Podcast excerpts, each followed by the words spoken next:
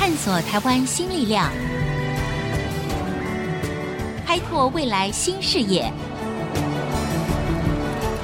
春风华语聚焦台湾，沈春华主持。欢迎收听 IC 之音春风华语聚焦台湾，我是节目主持人沈春华。台湾年轻人的竞争力呢，一直是我们这个节目呢非常关切的一个重心跟重点哈。当然，相信大家会同意，就是追本溯源呐，这个教育呢其实是一个根本的大计。所以呢，我们常常在想啊，如何让老师啊、学生跟家长跳脱体制的沉疴，找回教学的热忱，更主要的是要找回学生学习的动力。那么近几年，从美国兴起了一个所谓的翻转教育，这个影响啊越来越扩大了。那事实上，在台湾也有不少的老师关注教育的人士投注了他们的心力，力图要来扭转僵化的教育的现况。那么所以我们就好奇了哈，这个翻转到底是要怎么个翻转法？那么在台湾目前的发展状况如何？最重要的是，这套教育的方法到底有别于以往的所谓填鸭或者是单向的教育，最终能够带给学生什么样的能力呢？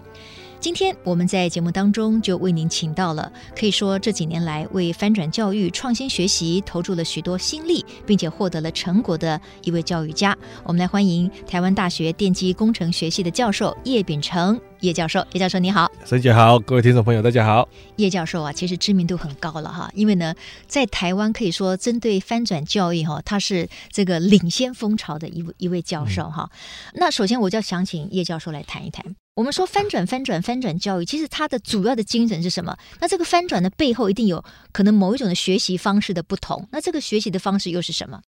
我们通常是叫翻转教学了哈，教学。那因为很多人对翻转教育有一些误解，以为说这个之前像2013年的时候 TED 的这个主题就是翻转 TED 台北的主题翻转，所以很多人以为说只要做创新做改变就叫翻转就是跟过去不同，颠覆过去就叫翻转，但是其实不然，其实翻转教学有它如果比较狭义的翻转教学，它也比较严谨的定义，就是说我们常常问一个问题说，如果老师在教室里面教一个观念可是你的孩子有错误的理解，请问老师要花多久才发现？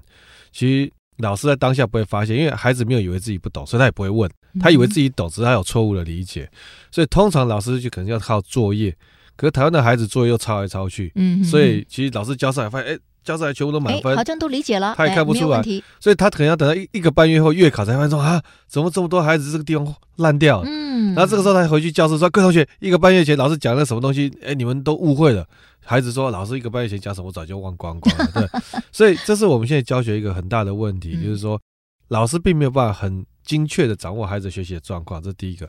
另外一个就是说，之前亲子天下有针对所有的国中生、中学生做一个访查的结果说，有30%的中学生认为上课是浪费时间，不懂教课内容。那事实上这个不是有中学生而已，事实上不管是小学生、中学生、高中生、大学生都一样。那原因是为什么？我就提一下，所谓的翻转教学，我们是谈狭义的翻转教学，它的概念是说，老师不要在教室里面上课，老师事先在自己的书房、办公室拍好影片，然后这个影片拍好以后，就让学生在家里，就是他就宣布各位同学，这个礼拜回去看这个哪个影片 ，OK 那就在家里看影片，这叫 lecture at home。那在家里他就不写作业，作业就在教室里面写。homework in class 反过来所以这个所谓的翻转就是这个意思。lecture at home, homework in class。那好处在哪里？好处就是说，举个例子。像我第一次做翻转教学的影片的时候，我是在我台大上课要上3个小时的内容，我在我的书房拍完影片以后，我拍完影片发现只有70几分钟，总发现时间怎么少一大半。过几天我另外有一个课不是用翻转教学，是用传统的口述式教学的这种模式在教室上课，我边上课边观察我自己的行为，我发现原因在哪里？就是我们在传统口述式教学的老师在教室里面上课，通常常会跳针2次3次。对，那为什么会跳针？就是因为我们用传统口述式教学，老师的思维都是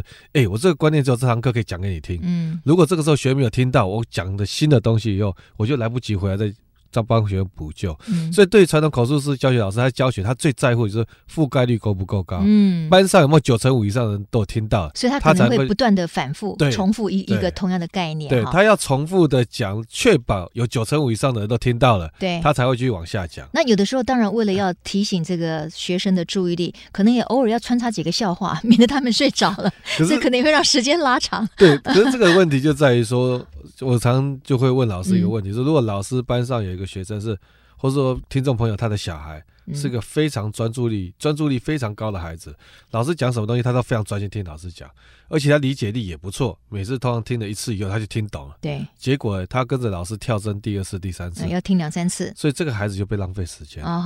那如果是另外一类型的孩子，像爱因斯坦那种类型的，就爱因斯坦不管学什么东西一定要在脑海里面想个4次5次自己才觉得真的懂的，这种孩子老师讲到第2次第3次他还没有觉得懂的时候，老师就继续往下讲新的了，这个孩子就被牺牲了。所以整个常态分布前面跟后面那个尾巴合起来那3层偷偷都是被牺牲的，不管是国中高中大学都一样。是，那作业刚才提到，作业其实现在已经失去它的功能，大家都是学生孩子都抄来抄去的，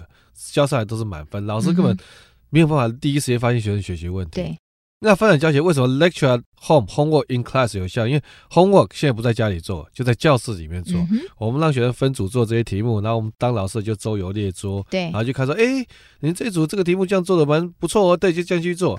你们这一组这题怎么卡住了啊？老师，我昨天看那个影片以为这个定理是这样用，就卡住了。可是如果分组做的话，也许其中有一个学生他特别聪明，他解决了所有的问题，那这一组里面其他学生的学习力是不是也会被掩盖？还是说老师要非常细心的观察到每一个人？因为这是从另外角度来看，就是一个老师他今天要教快30个孩子，他怎么有办法教这个30个程度差异很大的孩子？事实上当你在做翻译教学的时候，大部分我们在操作是小朋友在写题目的时候，是每个孩子要做题目，所以算分数是以小组一起来算分数，写得好的同学他会去教你组里面比较弱的，会教他，而不是让他抄答案。不让他抄嘛，你要教他，不能让他抄了，因为让他抄就不行了。不然因为我们到时候会抽学生上台发表啊，所以他如果是抄的话，上去他就回答不出来，那整组分数都受影响啊。所以其实这种最紧张的是谁？最紧张是成绩好的学生，因为他就怕说，被抽到成组里面比较弱的孩子。那些同学上去讲的乱七八糟，那我们这一组分数就，所以他就想要教别人，就会去互助共好。对，所以翻转教学精神就是 lecture at home, homework in class。 我们在教室里面这样看下来，发现有1/3的学生这个地方这个定理都用错了，这是我们当老师很多人这辈子第一次有办法在教室里面第一时间发现学生学习问题，对，而不是等到月考的时候才发现。 OK， 所以第一时间发现就第一时间修补，说各位同学等一下，老师发现有很多同学这个地方都误解，来老师重新解释一下，对对，那就可以修补。所以翻转教学它一个很重要的精神就是帮助老师找到学生学习的问题，第一时间去修补它，这是第一个。另外一个它很重要就是说帮助孩子建立他自己学习的能力，他在家里看影片的时候他靠自己在学习，而且更重要的是你在家里你专注力很强的孩子，而且理解力很好的孩子，你看一遍你就看到了，那有些像爱因斯坦那种类型的孩子，他在家里要看4遍5遍6遍，每个人都可以按照自己的步调去学习。你知道现在有很多家长都花很多钱让孩子去补习，其实他也不会就是想要让孩子在去补习班再多听一次，那如果只要多听一次，你在家里看影片的话，老师如果用这种发展教学模式的话，像现在这个军医教育平台有一个网站，上面有非常多的数学科的影片，全部都在那边了。对，好，那其实孩子在家里就可以自己看影片就好了。包括我倒是蛮同意的，就是说每一个小孩的学习力是不同的，可是老师在上课，如果他就是用同样一个方法去对付可能30-40个同学的话，没有办法在最早的时间之内发现了个别同学或者是集体同学的不了解在哪里。我们谈到了这个翻转教育，也就是说呢，也许过去靠老师在课堂上讲授的这个部分，把它拍成影片，可以让学生在家里面根据他个人的学习的这个程度，他可以看1遍、看2遍或看3遍，那看起来我觉得是不错的。可是这又回到一点，就是说学生的自主能力，就是我如果本身就不是一个自主性学习很高的小孩，我连影片都不想看，那怎么办？我想这个是一个我们要探讨的议题，就是说我们不是为了学习而学习，其实事实上发展教学最重要的精神就是要帮孩子培养这个自主学习的能力。为什么这事情很重要？其实很多人不理解，以为说啊，我们只要让孩子学好数学就好，为什么一定要翻转？牛津大学之前在针对一个全世界的产业在做一个研究，那份报告的结论是接下来20年会有47%的工作会消失。可怕的不是将近这一半的工作消失，可怕的是接下来新的那一半是什么东西也大概还不知道吧，我们不知道。那新的这一半，新出来取代这个原来这一半工作是什么样的工作，需要什么样的技能，需要什么知，我们通通不知道。那所以老师在学校教完了以后，孩子毕业离开学校之后，世界变化这么快，对，然后出来学校毕业之后，没有人手把手教他的时候，他怎么办？他只能靠他自己学啊。可是我们从头到尾在学校里面都没有在训练孩子自学的能力的时候，对，他离开校园怎么办？所以翻转教育它重要的精神不是在于说大家一直好像把说学生有没有自学能力这个当作前提 ，no， 那个就是我们要培养的结果，就是培养他的东西。如果他离开学校之后没有老师手把手教他，他就不知道怎么学新的东西。那整个世界新的技术、新的东西、新的工作、新的需要的技能一出来，他没有办法靠自己学，那怎么办呢？所以大家一直弄错，以为那个知识才是我们要 no， 我们其实是要透过这个事情去培养他的自学的能力，这才是最重要的关键。我觉得这点非常的重要，因为事实上我们在谈所有的教育的时候，包括家长，包括甚至很多的老师哈，甚至学生自己也都是重视那个结果，就是我考了几分。但是我认为翻转教育里面有一个很重要的概念，就是你要建立每一个人的自学能力。因为如果你没有这种自主学习，现在有很多跨领域的自学，我听到很多的年轻人他们的能力或者他们的学问不是从学校里面教授教给他们的，而是他们感知到这个变化快速的时代里面，他需要有不同能力的时候，他有办法去自学，找到他要的那个知识，然后呢他自己去学习。我认为这个是未来生存里面非常重要的一点。好，今天我们在现场访问的是台湾大学电机工程学系的教授叶秉成叶教授，他投注了很多的时间跟心力在翻转教育这一块。广告回来之后，我们要请他谈一谈。另外呢，我们知道也有很多人推出了教育创新的模式，那么到底有哪一些创新的模式是叶教授认为是相当不错很成功的？那另外呢，他自己也推出了 BTS， 也就是 By the Student 的教学模式，这到底又是什么呢？广告之后我们一起再来听听。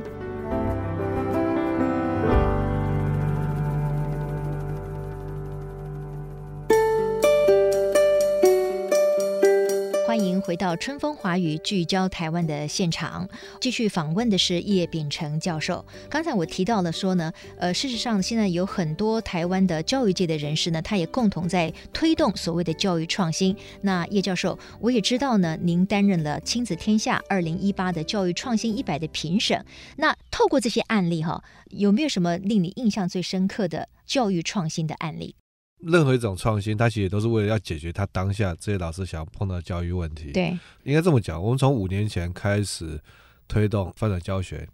那时候我跟均一教育平台、跟城市教育基金会，我们就开始在全台湾，最早是我在台大，我们针对全台湾的教授办了一个翻转教学的工作坊，那效果很好。后来就是均一教育平台就找我们说，叶老师，我们想要在他们想要在中小学推翻转教学，那可不可以请我们啊，我们大家一起来推动这个事情。所以后来我们就在全台湾推动这件事情，那就开始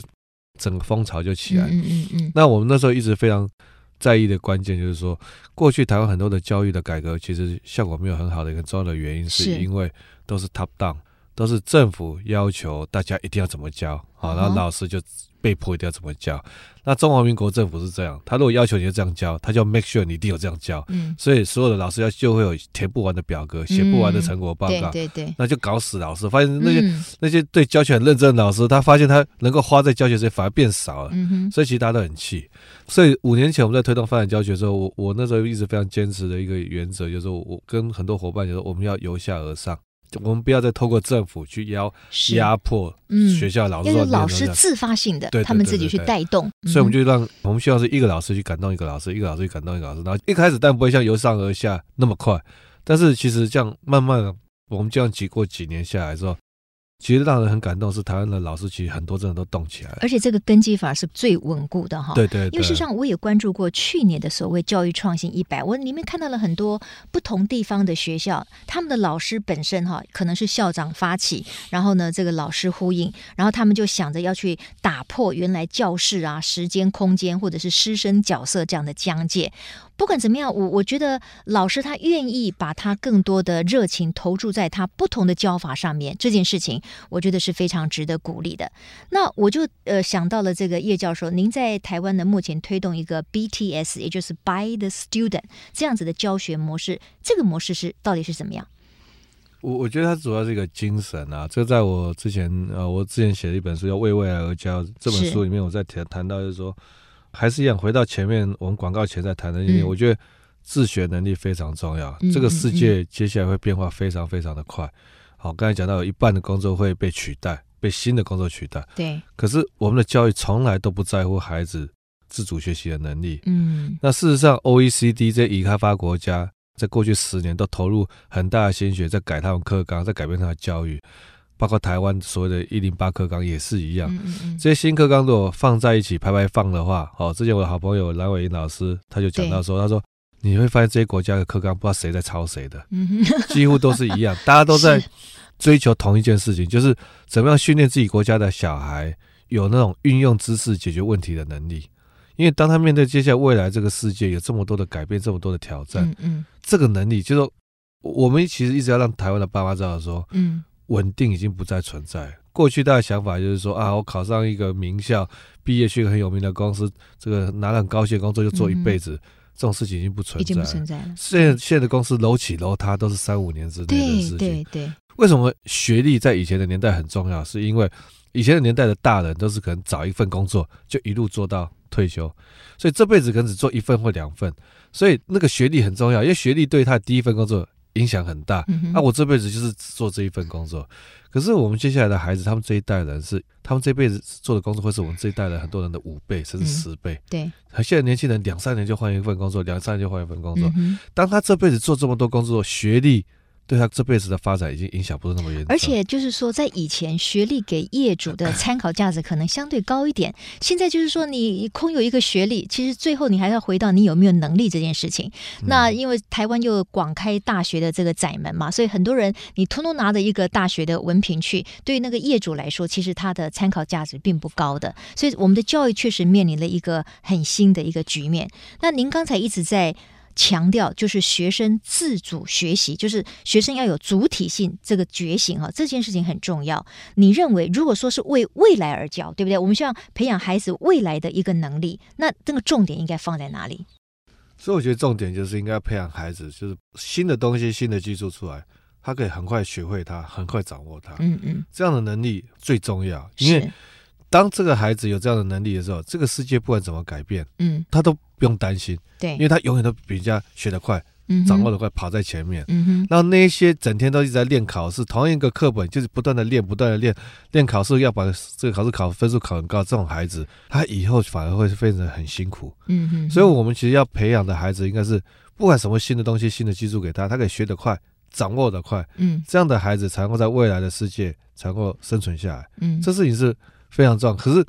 很多家长不理解，就觉得说啊，我们就过去的那种模式就可以继续让孩子过得很好，其实不见得，不见得，而且那可能真的已经是被颠覆了，对不对？这个概念应该被颠覆了。我常跟我的这个大学生们讲，我说他们这一代人我很可怜，就问我学生20年后你们几岁？40岁，整个台湾的重担就在你们这群40岁的人肩上。然后他们这一代人20年后40岁，他们还要面对什么问题 ？Most likely 很多可能，比如说健保、劳保，很多保。有可能会破产，然后又碰到租税结构私人少子化，能够缴税人变少，这个烂摊子谁要收？20年后40岁他们要收。他们这一代人要面对很多的问题，都是我们这一代人都不知道怎么解决的问题，我们没有碰过的问题。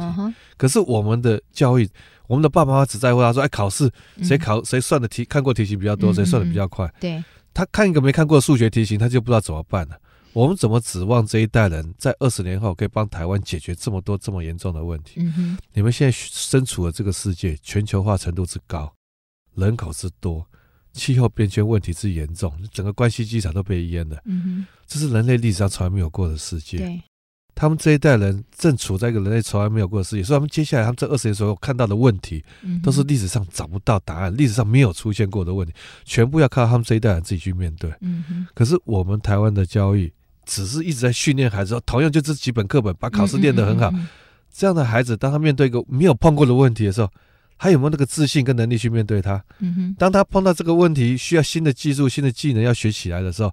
他有没有能力可以很快的去掌握那个 学下来，然后去面对这些问题？这个是我们台湾为什么我们现在有这么多老师这么拼命想要让教育做改变，是我们看到这才是真正的国安危机。那有人就说没关系，要等到世界演变到那种状态我们再去改变我们的教育。可是不是，教育这种东西通常你做什么改变它都就要酝酿个10年、15年才看出效果，所以才会说10年树木100年树人嘛哈，这不是一个一蹴可及的一个目标嘛。刚才叶丙成教授说到了一个很重要的一点哈，就是说可能在教育界比如说老师啊教授本身已经感受得到我们一个过去相对传统封闭的教育的方法已经不敷这个快速变动的时代所使用了哈。那学生自己年轻人自己也觉得非常焦虑，因为面对未来我的竞争的门槛可能越来越高，然后未来的环境越来越险峻，所以我实在不知道我的未来在哪里。这中间有一群人很重要，就是爸爸妈妈们很难脱离原本他们从小长大的为分数或者是为这个升学而教而读书的那样子的一种安全感啊，所以爸爸妈妈他们的观念不跟着翻转的话，其实翻转教育以便于让他的孩子有自学能力这件事情就会遇到很大的阻碍。您的看法？我举个例子啊，像最早我在有一次去彰化一个很有名一个学校，就很大的一个学校谈翻转教学，就教务主任跟我讲说，叶老师这个方法很好，可是他不敢推。我说为什么不敢推？他说如果推这个翻转教学，孩子回家就要求家长要给他用电脑，因为台湾现在很多家长是不准孩子看电脑用电脑。他说家长可能就问说，你为什么要看电脑？老师叫我们看影片呢、啊，看什么影片？看数学的影片呢、啊？为什么要看影片？老师上课不教，叫我们自己看呢、啊。然后家长就开始不爽了。对，然后开始要骂老师，然后家长就怠惰。对，那家长就会说：那你学校都在干嘛？在学校干嘛？就叫我们聊天呢、啊啊，就做题目讨论，变成在聊天。然后他说，他如果这样做，他就是一定会有一堆家长打电话去1999投诉。是，事实上，现在台湾现在最大的问题就是这样，就是说我在这5年推动很多的这个，在讲很多演讲推动改变的时候，常常有那个体制内的老师跟我哭着讲说，他说他每次为了他的班上的孩子很努力的做一些教学创新做一些改变，那天晚上就会有妈妈打电话去1999投诉，爸爸也不是有妈妈了，爸爸妈妈家长、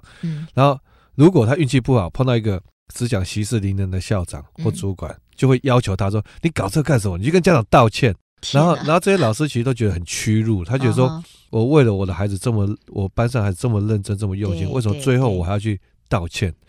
所以这是我们现在台湾很大的问题，就是说很多家长对教育的认知都还是在20年前他当学生的时代。我觉得那时真的让我觉得非常的遗憾，说台湾有这么多家长还在用20年前对教育的认知来看待现在孩子的教育，而且更令人遗憾的是，这位老师的教学热情就因此可能被中断了，被挫折了，这是非常非常遗憾的地方。今天我们访问的是台湾大学电机工程学系的教授叶丙成叶教授，谈到了很多近来的他对于翻转教育的一些看法。